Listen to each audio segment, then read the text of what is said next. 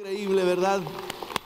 Servimos y amamos a un Dios de milagros que sigue haciendo milagros el día de hoy.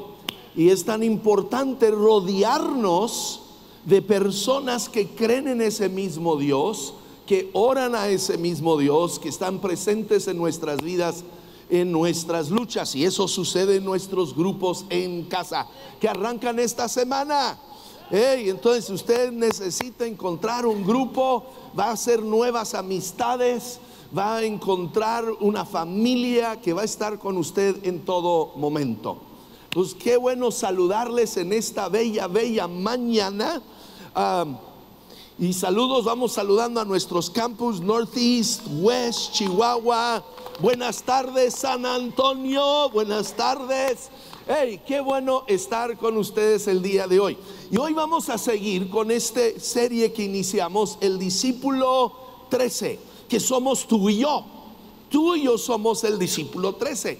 Y hoy vamos a ver rápido dos capítulos 14 y 15 que nos hablan de la función de un discípulo, ¿verdad? Cuando tú vas a un trabajo, empiezas un trabajo nuevo, lo primero que te van a hacer es que darte una descripción de tus labores, de tus funciones, qué es lo que vas a hacer.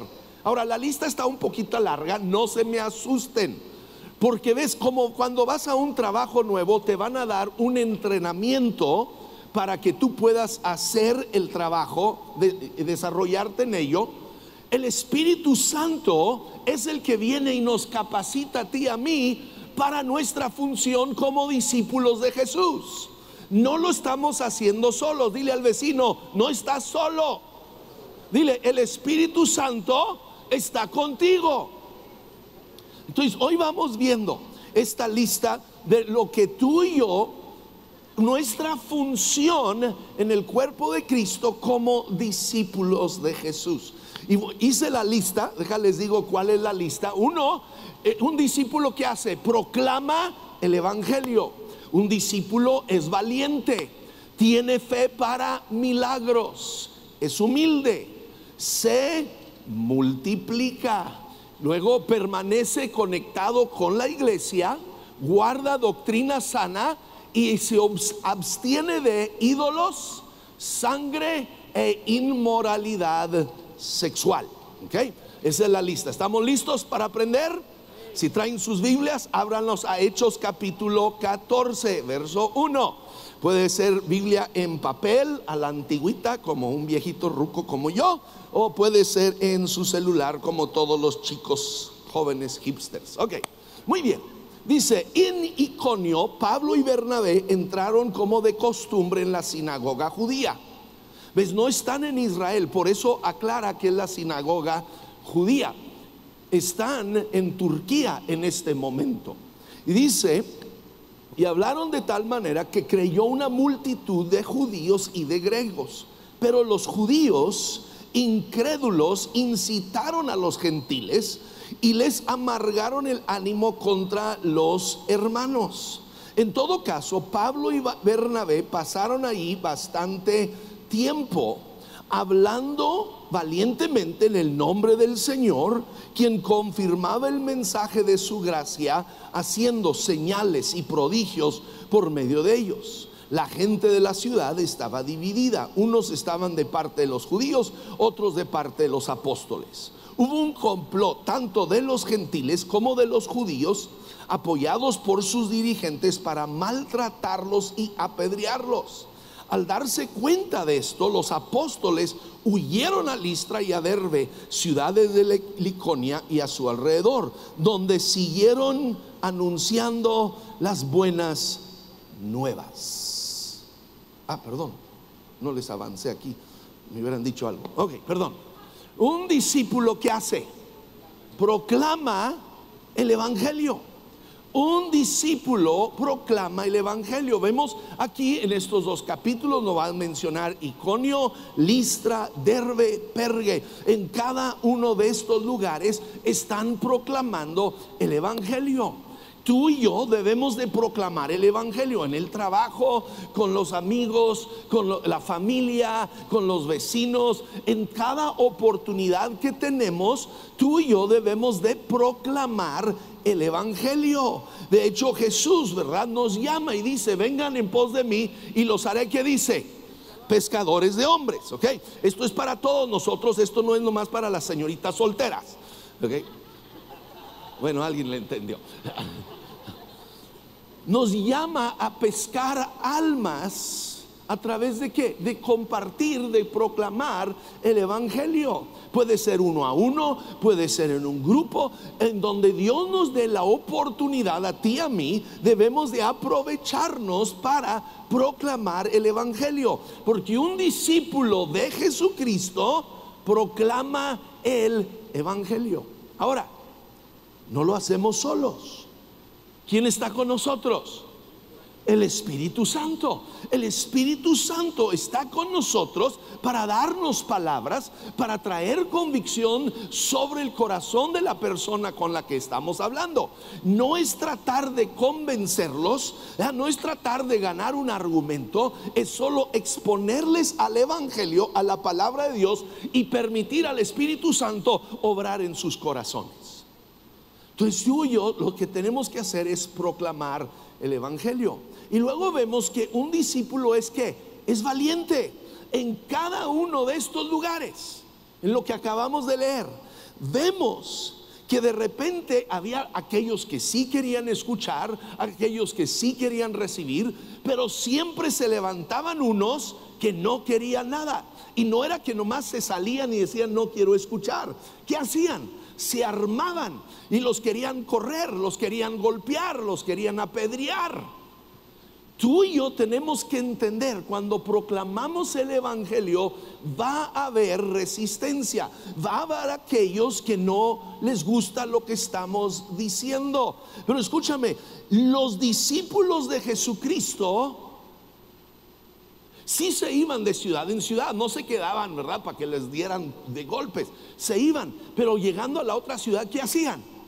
volvían a predicar, volvían a proclamar el Evangelio. Entonces, si alguien en tu trabajo no quiere nada, te insulta, te grita, tranquilo, no te enojes, no, no, no se la devuelvas, ¿verdad? No, no, no, no, no. Los amas y, y te dedicas a buscar a alguien más con quien hablar. Pero no nos vamos a quedar callados porque sabemos que en veces nos van a rechazar, en veces se van a burlar de nosotros, Tú y yo, como discípulos de Jesucristo, nos armamos de valor. Un valor que viene de parte de quién? Del Espíritu Santo. Es el Espíritu Santo que nos llena de ese valor, de esa valentía para poder proclamar el nombre de Jesús, aun cuando vamos a ser rechazados y odiados por su nombre.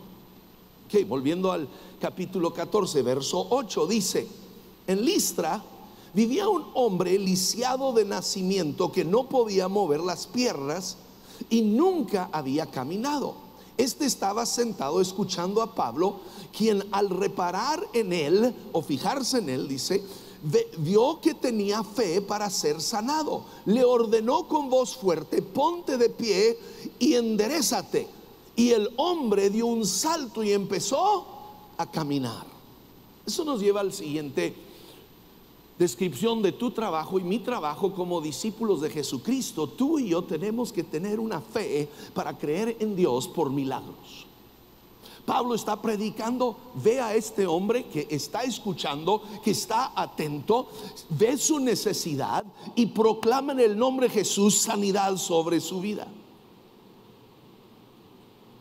Hechos 14:3, ¿verdad? Lo leímos anteriormente, dice que el proclamaban el nombre del Señor y quien que confirmaba el mensaje de su gracia haciendo señales y prodigios por medio de ellos.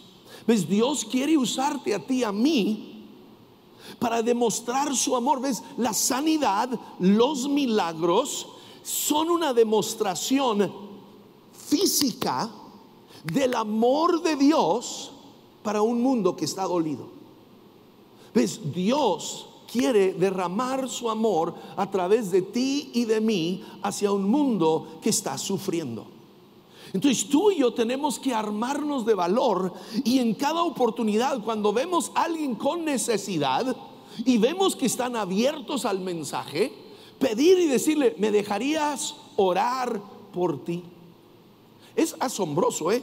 eh, eh estábamos hace unas semanas en, el hospital visitando a, José Luis Gutiérrez un, miembro aquí de la congregación. Y cuando salimos nos topamos en el elevador a, una señora y su hijo. Y, y, Aide empieza a platicar con ella. Aide es buena para platicar, yo no, ok, yo no, yo no. Pero Aide platica hasta con la escoba, ¿verdad? Pero bueno, ese es otro asunto. Y ella empieza a platicar con la señora y empieza a decirle de que estaban visitando a su marido que estaba allí en el hospital. Y no sé qué pasó. Y le pregunta a la señora, le dice, ¿nos dejaría orar por usted? Y la señora, bien abierta, luego, luego, sí, claro que sí. Y allí, en el pasillo del hospital, estamos orando por esta señora y por su esposo. Pero es, solo tienes que aprovecharte la oportunidad y decirle, ¿me dejarías orar por ti? Es así de sencillo. A ver, díganlo conmigo. ¿Me dejarías orar por ti? Todo lo podemos hacer, todo lo podemos hacer. ¿Ves? Jesús declaró estas señales. Que Seguirán a los que creen. En mi nombre echarán fuera demonios, hablarán en nuevas lenguas, tomarán sus manos serpientes. ¿Ah? Cuando beban algo venenoso no les hará daño alguno. Pondrán las manos sobre los enfermos y sanarán. Entonces tú y yo tenemos que, en base a esa palabra de Dios que Dios nos ha dado, armarnos de fe como discípulos de Jesucristo y creer que Dios quiere hacer milagros a través de ti y de mí. Dios lo quiere hacer a través de tu vida. Tu vida. No tienes que llamarle al pastor, no tienes que llamarle al dirigente. Tú, Dios, tú eres un hijo de Dios lleno del Espíritu Santo y Dios quiere usarte a ti. Entonces, yo sé que todavía no termina el sermón, pero ya les voy a dar la tarea. ¿Están listos para su tarea de esta semana? ¿Cuántos hicieron la tarea de la semana pasada? ¿Cuántos la hicieron? ¿Y cómo les fue? ¿Cómo les fue? ¿Bien? ¿Bien? Ok, ok, veo que algunos, muchos, oiga, oiga, oiga, oiga, no los quiero reprobar, ¿ok? Hay que hacer la tarea. La tarea esta semana, muy sencilla, es, esta semana quiero que busques una persona de nuevo, una persona que tú percibes que está abierto, no, no, no, está, no es anti el mensaje de Jesucristo, que tenga una necesidad. Búscate a alguien que está enfermo, tal vez que se está divorciando, alguien que trae broncas en su trabajo. Eh, eh, eh, en tu trabajo, con tus amigos, al platicar, va a salir. Va a salir, te van a decir, oye, traigo esta situación, traigo este hijo. Y tú te vas a armar de valor, tú y yo nos vamos a armar de valor y le vas a decir, y tal vez si está en grupo, te esperas hasta que están ustedes dos solos y le preguntas, ¿me dejarías orar por ti? La mayoría de la gente, miren, e, e, e, este, este concepto de orar por la gente aún lo están haciendo entre musulmanes y entre hinduistas y la gente está abierta a una oración. Entonces tú puedes decir, ¿me dejarías orar por ti? Y entonces en el nombre de Jesús tú oras por ellos, por su necesidad. Una oración cortita, ok, tranquilos. Dios no contesta porque oras. Oración cortita, Señor, sana a mi amigo. ¿eh? Señor, en el nombre de Jesús pido que traigas a su hijo a casa de nuevo. Haz una oración en el nombre de Jesús, que te escuche la persona. ¿Ok? Y hazlo esperando un milagro. Dios quiere obrar. Yo quisiera ver miles de milagros sucediendo en El Paso, Texas, en el Northeast, en el West, en Chihuahua, en San Antonio. Milagros sucediendo porque el pueblo de Cristo se levanta y dice, voy a orar por alguien que se encuentra con una necesidad. ¿Sí? ¿Lo hacemos? ¿Lo hacemos? Ok, esa es su tarea. Ok, no, no me aplaudan porque me están robando el tiempo. Ok. Verso 11 dice, a ver lo que Pablo había hecho, la gente comenzó a gritar en el idioma de Juania, bueno, ese los dioses han tomado forma humana y han venido a visitarnos. A Bernabé lo llamaron Zeus, a Pablo Hermes porque era el que dirigía la palabra. Y el sacerdote de Zeus, el dios cuyo templo estaba afuera de la ciudad, llevó toros y guirnaldas de la puerta y con toda la multitud quería ofrecerles sacrificios. Al enterarse de esto, los apóstoles Bernabé y Pablo se rasgaron las vestiduras y se lanzaron entre la multitud gritando. Escuchen lo que gritaron. Señores, ¿por qué hacen esto? Nosotros también somos qué? Hombres mortales como ustedes. Las buenas nuevas que les anunciamos es que dejen estas cosas sin valor y se vuelvan al Dios viviente que hizo el cielo, la tierra, el mar y todo lo que hay en ello. Escúchame, un discípulo de Jesucristo es una persona humilde. Porque un discípulo de Jesucristo reconoce que el poder que fluye en su vida, el poder para hablar, el poder para sanar, el poder para hacer milagros, no viene de uno, sino viene de Dios. Y tú y yo tenemos que reconocer cuando Dios empiece a usarte, porque yo sé que Dios va a empezar a usar muchos de ustedes. Van a orar por alguien en el trabajo y se va a sanar. Y cuando se corre la voz, vas a tener una fila larga de amigos que quieren oración. Y Dios va a empezar a obrar mantente con los pies en la tierra. El que hace el milagro es Dios, no somos tú y yo. Y eso nos quita, escúchame también, la presión. Cuando oras por alguien, no eres tú el que lo hace, es Dios el que lo hace.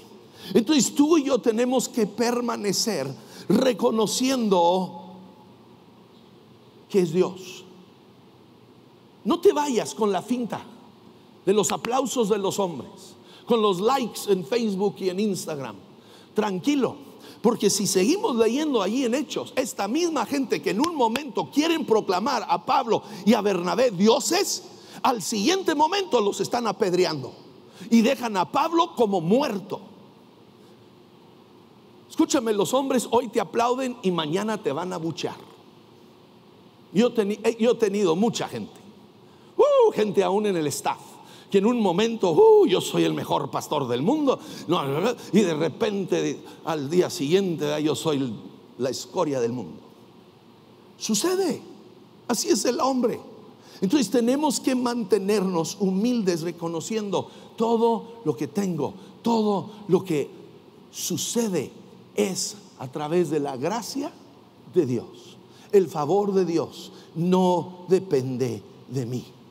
Verso 21, después de que anunciaron las buenas nuevas en aquella ciudad y de hacer muchos discípulos, Pablo y Bernabé regresaron a Listra, a Iconia y Antioquía, fortaleciendo a los discípulos y animándolos a perseverar en la fe.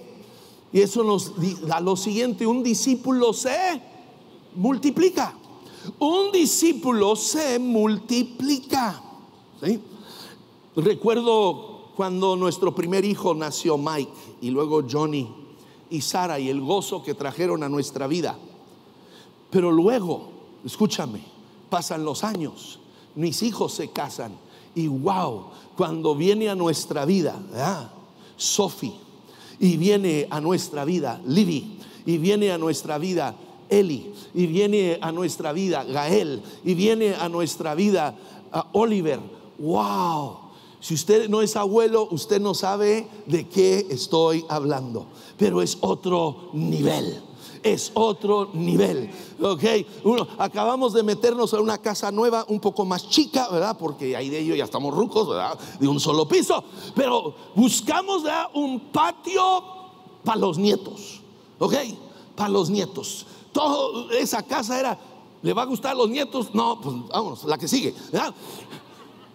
Uno se desvive por ver a sus hijos, pero también a sus nietos. Y wow, yo sé, Manny Moncloa aquí eh, ya está hasta bisabuelo, es, ¿verdad? tiene hasta bisnietos. Wow, qué, qué emoción, qué emoción. Ahora, en el reino de Dios, como discípulos de Jesucristo, tú y yo debemos de regocijarnos al ver gente que tú y yo les hablamos, reciben a Cristo Y no, allí no termina mi trabajo. Cuando Aide y yo fuimos al hospital, Aide había nueve meses de embarazo, nueve meses de, achaques y nueve meses de, antojos raros y todo. Vamos al hospital, al fin da luz a nuestro hijo. No lo dejamos ahí, nos fuimos al hospital. Ah, ya tuvimos el bebé, vámonos, vámonos. ¡ah! Pero ¿cuántos de nosotros como cristianos vamos, evangelizamos? Alguien ora la oración de salvación y nosotros, ¡ah! Y ahí lo dejamos y lo abandonamos al bebé. Y luego se nos muere. Pero nosotros nunca vemos eso porque estamos regocijando. Nació, nació, dio a luz. Señoras, ¿cuántos de ustedes dejarían al bebé en, en el hospital? No, ¿verdad? Usted se lo lleva a casa usted lo cuida, usted le cambia el pañal, uh, usted lo baña, usted está con él cuando tiene cólicos, y cuando está y luego va creciendo y se convierte en adolescente, y aunque usted le compre todas las barras de desodorante no las usa, uh, apesta toda la casa, y come como si te odiara, el refri siempre está vacío. Y, y, casi casi lo quieres dejar en Walmart y decirle, dale, dale. y lo ves crecer y, le das estudios y, lo... ¿Por qué? Porque es tú, hijo. Un discípulo de Jesucristo se multiplica. No es nomás hablar el Evangelio, sino es que ayudar a la persona, enseñarle, ah, enseñarle a amar a Dios, enseñarle a leer su Biblia, enseñarle a orar, enseñarle a venir a la reunión, involucrarlo en un ministerio, involucrarlo en un grupo, ayudarle a que él crezca, ayudarle a que él empiece a compartir su fe con otros. ¿Cuántos quisieran ser abuelos y bisabuelos en la fe? En la fe. ¡Wow! ¡Qué emoción! Pero es ir más allá. Familia Vino Nuevo que Dios quiere llevarnos más allá, más allá. ¿Ok? Muy bien, vamos, vamos, vamos. A verso 26 de Atalía navegaron a Antioquía donde se les había encomendado la gracia de Dios para la obra que habían realizado. Están regresando a casa. Están regresando de donde salieron, ¿verdad? Donde fueron enviados. Dice, cuando llegaron, reunieron a la iglesia e informaron de todo lo que Dios había hecho por medio de ellos y de cómo había abierto la puerta de la fe a los gentiles. Se quedaron allí mucho tiempo con los discípulos. Escúchame, un discípulo, agarra esto bien, hazlo parte de tu vida, permanece conectado con la iglesia. Pablo y Bernabé, con toda la unción de Dios, con todo el poder de Dios, no eran unos llaneros solitarios. No andaban haciendo su propia onda y no le digo a nadie y hago lo que quiero. No, no, no, no, no, no, no, no. Estos dos hombres, hombres aprobados por Dios, aprobados por el Espíritu Santo, hombres con señales, con milagros, con predicación, con conocimiento, permanecieron conectados con la iglesia. Regresaron de donde habían salido para dar un reporte y decirles, hey, esto es lo que hicimos, esto es lo que Dios hizo, fuimos a este lugar, fuimos aquí, esto es lo que predicamos, permanecieron conectados. Un servidor. Yo tengo mis pastores, ahí de yo, nuestros pastores se llaman Vincent y Mary Liz ¿ah? Fernández. Y yo constantemente les estoy mandando reportes o por teléfono o un correo les estoy mandando qué ha estado pasando aquí con ustedes en Vino Nuevo, qué ha pasado en San Antonio, qué está pasando con, con el ministerio de hombre a hombre y los viajes. Y yo los tengo informados. Y si se me pasa el tiempo y no mando un informe, uh, mi pastora, Marilis, hey, no hemos oído ningún reporte. ¿Cómo están? Quieren saber cómo estamos. Están checando. Tú y yo tenemos que conectarnos con el cuerpo de Cristo. No es para controlarte. Yo sé que muchos de ustedes aquí, algunos van a diferentes orfanatorios, van a diferentes lugares a ministrar y qué bueno, pero repórtalo. No es para controlarte, no es para decirte no vayas, es para protegerte y cuidarte, que no vayas a meterte en un lugar donde no debieras estar. Entonces, como discípulos de Jesucristo, permanecemos conectados con la iglesia. Llegamos al capítulo 15. Dice, algunos que habían llegado de Judea a Antioquía se pusieron a enseñar a los hermanos, a menos que ustedes se circunciden conforme a la tradición de Moisés, no pueden ser salvos. Esto provocó un altercado y un serio debate de Pablo y Bernabé con ellos. Entonces se decidió que Pablo y Bernabé, algunos otros creyentes, subieran a Jerusalén para tratar este asunto con los apóstoles y los ancianos. ¿Ves? Un discípulo guarda doctrina sana. De repente, ¿verdad? Están predicando a los gentiles y algunos judíos que se habían convertido a Cristo, pero eran muy celosos de su judaísmo. Perdónenme, en veces hay palabras que se me traban. De su judaísmo. Querían decirle a la gente, hey, para ser salvo no solo necesitas a Jesús, pero también necesitas circuncidarte. Necesitas guardar los diez mandamientos. Suena bonito. ¿Sí? Suena, suena bien. Problema es, no es lo que Dios dice. Ahora, ¿qué hacen? ¿Qué haces cuando de repente oyes una doctrina rara, extraña? Porque van a oírlos. Hoy en día hay doctrinas de todos. Hay doctrinas que dicen el infierno no existe. Si Dios es amor, ¿cómo va a mandar el alien a un infierno? No existe el infierno. Ah, acabo de leer, eh, el jefe de todos los jesuitas acaba de decir que el diablo no es una realidad, es solo una idea. No existe. Ah, ah, hay, gente dentro de eh, eh, los los evangélicos que dicen, ¿verdad? Hoy en día los dones del Espíritu Santo ya no operan. Eso era solo para los apóstoles. No sucede ya hoy en día los milagros de Jesús. Hay, todas estas diferentes corrientes. Hay, hay, iglesias, escúchame, que dicen que son cristianos, que dicen que mientras un hombre se puede casar con otro hombre, y mientras son fieles el uno al otro todo el tiempo, son monógamos, está bien con Dios. Ahora, vienen todas estas filosofías, todas estas ideas, y tú y yo tenemos que aprender lo que vemos aquí en Hechos capítulo 15. No se dejaron llevar por una idea de repente. ¿Qué hicieron? Hicieron un concilio, se juntaron los discípulos para entre ellos estudiar qué? Estudiar las escrituras, estudiar las experiencias que habían tenido en Dios, escuchar al Espíritu Santo, el consejo de ellos, no uno solo, para decidir cuál sería la doctrina sana.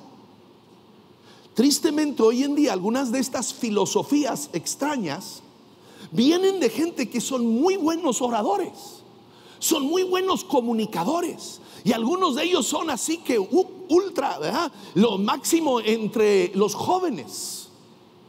Y ahí vamos como tontitos. Ah, dijo que no hay infierno. Ah. El problema es que te vas a topar con un infierno. Pero bueno. Entonces, ¿cómo le hicieron estos hombres? Primero, se juntan los discípulos, los apóstoles. Pedro se para y da su testimonio de la experiencia que tuvo con Cornelio. Y como él está en la casa de Cornelio, un centurión romano, un gentil, está toda su familia ahí, puros gentiles, y el Espíritu Santo desciende sobre ellos antes de que hubieran sido circuncidados. Entonces al Espíritu Santo no le importó el hecho de que no estaban circuncidados. Luego, Jacobo toma las escrituras y habla de Amós 9:12, de Isaías 45:21, dando referencia bíblica a que el Evangelio es para todas las naciones. Y luego los apóstoles juntan cabeza y llegan a un consenso.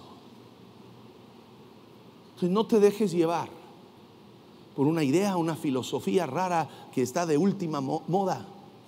Tráela. Permite que el cuerpo de Cristo la estudie a base de la palabra de Dios, a base de nuestro caminar con Dios, a base de lo que la iglesia, los padres de la iglesia han considerado a través de los siglos para llegar a una conclusión. Cuídate de doctrinas que te llevan por tangentes que pueden destruirte. Verso 28. Después de que han decidido, no necesitan circuncidarse, la salvación viene por la gracia de Dios, no viene por el cumplimiento de la ley, sino por la gracia de Dios. Les mandaron lo siguiente instrucción, les dijeron, nos pareció bien. ¿A quién? ¿A quién? Al Espíritu Santo. Al Espíritu Santo y a nosotros, quien los apóstoles, los padres de la fe, nos pareció bien al Espíritu Santo y a nosotros no imponerles a ustedes ninguna carga aparte de los siguientes requisitos. Entonces aquí viene la conducta de un discípulo.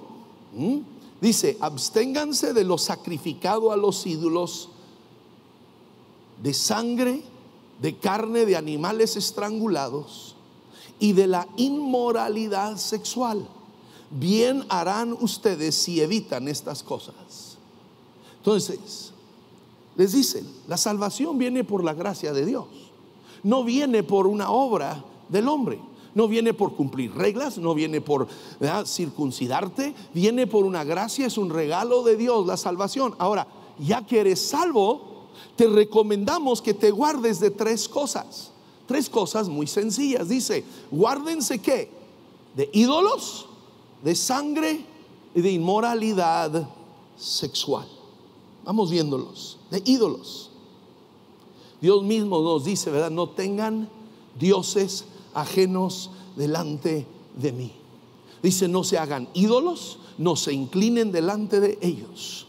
Ahora tú y yo a lo mejor la mayoría de nosotros aquí no tenemos en nuestra casa un ídolo al cual nos hincamos, a un ídolo al cual le prendemos alguna velita, ¿verdad? Eh, eh, eh, no lo tenemos, pero ¿qué tal de tu trabajo? Tu trabajo no se puede convertir en tu ídolo. Tu equipo de fútbol puede convertirse en tu ídolo. Yo veo hombres que si pierde su equipo, toda la semana están en una depresión horrible. Porque su equipo de fútbol perdió, especialmente si son americanistas. Esos son de los más idólatras que yo conozco. Y se escapó Benjamín nomás para no oírlo. ¿O qué tal de tu coche? Uh, tu coche lo cuidas, lo lavas, uh, que nadie lo toque, ¿verdad? Llegas a la iglesia y te estacionas hasta allá para que nadie se vaya a acercar y rayártelo, ¿verdad? Y, es, el centro de tu vida.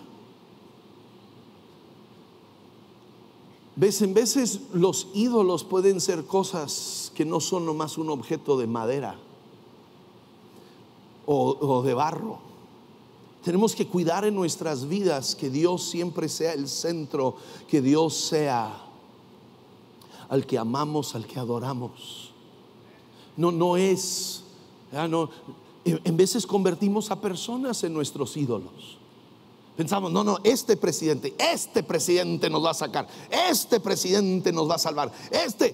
Y, te vas a dar cuenta, todos los presidentes son igual, son hombres con limitaciones humanas, todos te van a fallar, todos. Entonces, tenemos que cuidarnos de no tener ídolos en nuestra vida.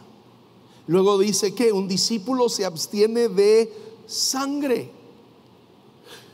¿Por qué, ah, ¿Por qué de sangre? Escúchame, porque la vida está en la sangre. Y Dios es un Dios de vida y no de muerte. Por eso escúchame familia Vino Nuevo y, voy a rayar, no, me quiero meter en la política. Dios no nos llama a ser, meternos. Eh, eh, yo no fui llamado a ser político, pero escúchame, tenemos que influenciar nuestra sociedad. Como cristianos no podemos apoyar el aborto. Dios es un Dios de vida, no de muerte. Tú y yo como cristianos no podemos votar por candidatos que apoyan el aborto. Ahora, yo no te estoy diciendo que cambies de partido, cambia tu partido.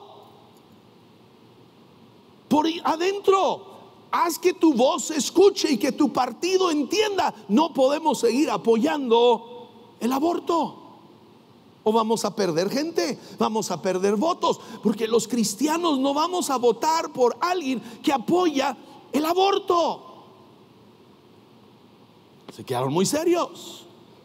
No importa si el político te está prometiendo una casa, un coche, un sueldo, pero si apoya el aborto, tú dile, quédate con tu coche, quédate con tu casa, quédate con tu sueldo. No puedo votar por ti, porque la vida es más importante que las cosas que me puedes dar.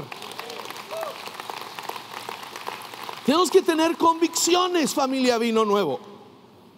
Y luego lo tercero dice que un discípulo se abstiene de inmoralidad sexual.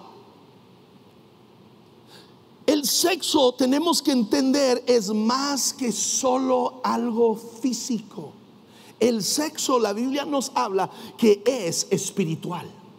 Hay un intercambio de espíritu cuando un hombre y una mujer se unen en una relación sexual. Por eso Dios lo ha reservado exclusivo para un hombre y una mujer en matrimonio. Joven señorita, el sexo antes del matrimonio es pecado. Y no importa si los dos ya son mayores de edad, los dos están de consentimiento, pueda que aún sus papás estén de consentimiento, la sociedad está de consentimiento, pero Dios dice que es un pecado. Si estás casado, escúchame, Sexo con cualquier persona que no es tu cónyuge es pecado. No me importa si los dos son adultos, y los dos están de consentimiento. Dios no está dando su consentimiento. El sexo entre dos hombres, perdónenme, es pecado. Sexo entre dos mujeres es pecado. Sexo entre un ser humano y un animal es pecado. Es pecado. Dios nos ama, Dios ama al pecador. Dios, Dios quiere librarnos. Dios quiere bendecirnos. Pero tenemos que guardarnos. La pornografía, escúchame, la pornografía es pecado. Porque Jesús dijo, no solo comete adulterio, el hombre que se mete a la cama con una mujer que no es su esposa, pero el hombre que anda por la calle y voltea a ver una mujer y la lujuria en su corazón, ya cometió adulterio con ella. Entonces la pornografía, aunque tú dices, es que no le hago daño a nadie, estoy yo solo, ah, son imágenes. No, no, Dios dice, eso es guardado exclusivo para tu matrimonio entre tú y tu cónyuge. Y cualquier cosa fuera de allí es un pecado contra Dios. Y como discípulos de Jesucristo, guardamos y entendemos cuando Cristo viene y con su sangre me compra para darme salvación, también compró mi cuerpo y mi cuerpo ya no es mío. Digan conmigo, mi cuerpo no es mío. Yo no puedo hacer con este cuerpo lo que yo quiera, porque le pertenece a Dios. Tu cuerpo le pertenece a Dios. Dios no solo vino a salvar tu alma, tu espíritu, Él vino a redimir tu cuerpo.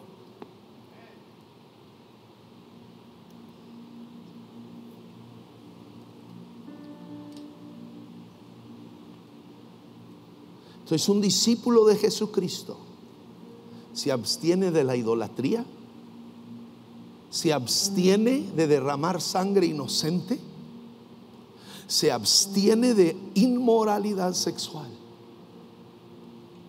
Y escúchame, tal vez tú estás luchando en una de estas áreas, pero el Espíritu Santo es el que viene a nuestras vidas para darnos el poder para caminar en santidad. Es el Espíritu Santo de Dios que obra en nuestras vidas, que trae convicción y que trae el poder y la capacidad de caminar en santidad. Entonces, repasando rápido, un discípulo, a ver, ah, gracias, un discípulo proclama el Evangelio, es valiente, tiene fe para milagros, es humilde, se multiplica permanece conectado con la iglesia, guarda doctrina sana y se abstiene de ídolos, sangre e inmoralidad sexual. Todo eso. Yo sé, está listo, larga la lista. Escucha, tranquilo, no, no, no, no te estreses. Todo eso lo hacemos en el poder del Espíritu de Dios. ¿Cuántos dicen, yo necesito del Espíritu Santo en mi vida el día de hoy?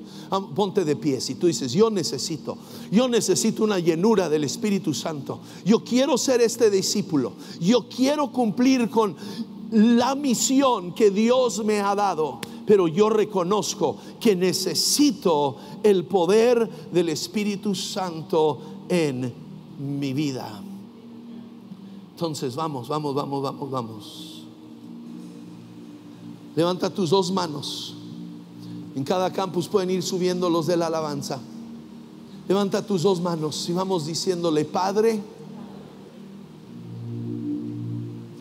quiero ser tu discípulo. Quiero cumplir la misión que tú me has encomendado. Pero reconozco que sin tu poder yo no puedo. Padre, dame de tu Espíritu Santo. Derrama de tu poder sobre mi vida. Espíritu Santo, te anhelo.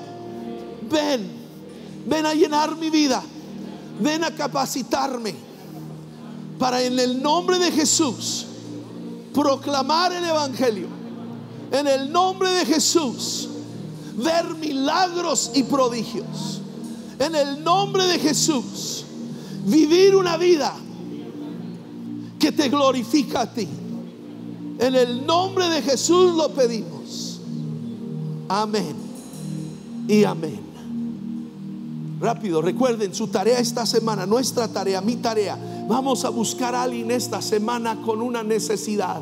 Y vamos a sencillamente nomás pedirle, decirle, me dejas orar por ti. Me dejas orar por ti. Y vamos creyendo que Dios va a hacer milagros. Dios va a hacer milagros a través de nuestras vidas esta semana.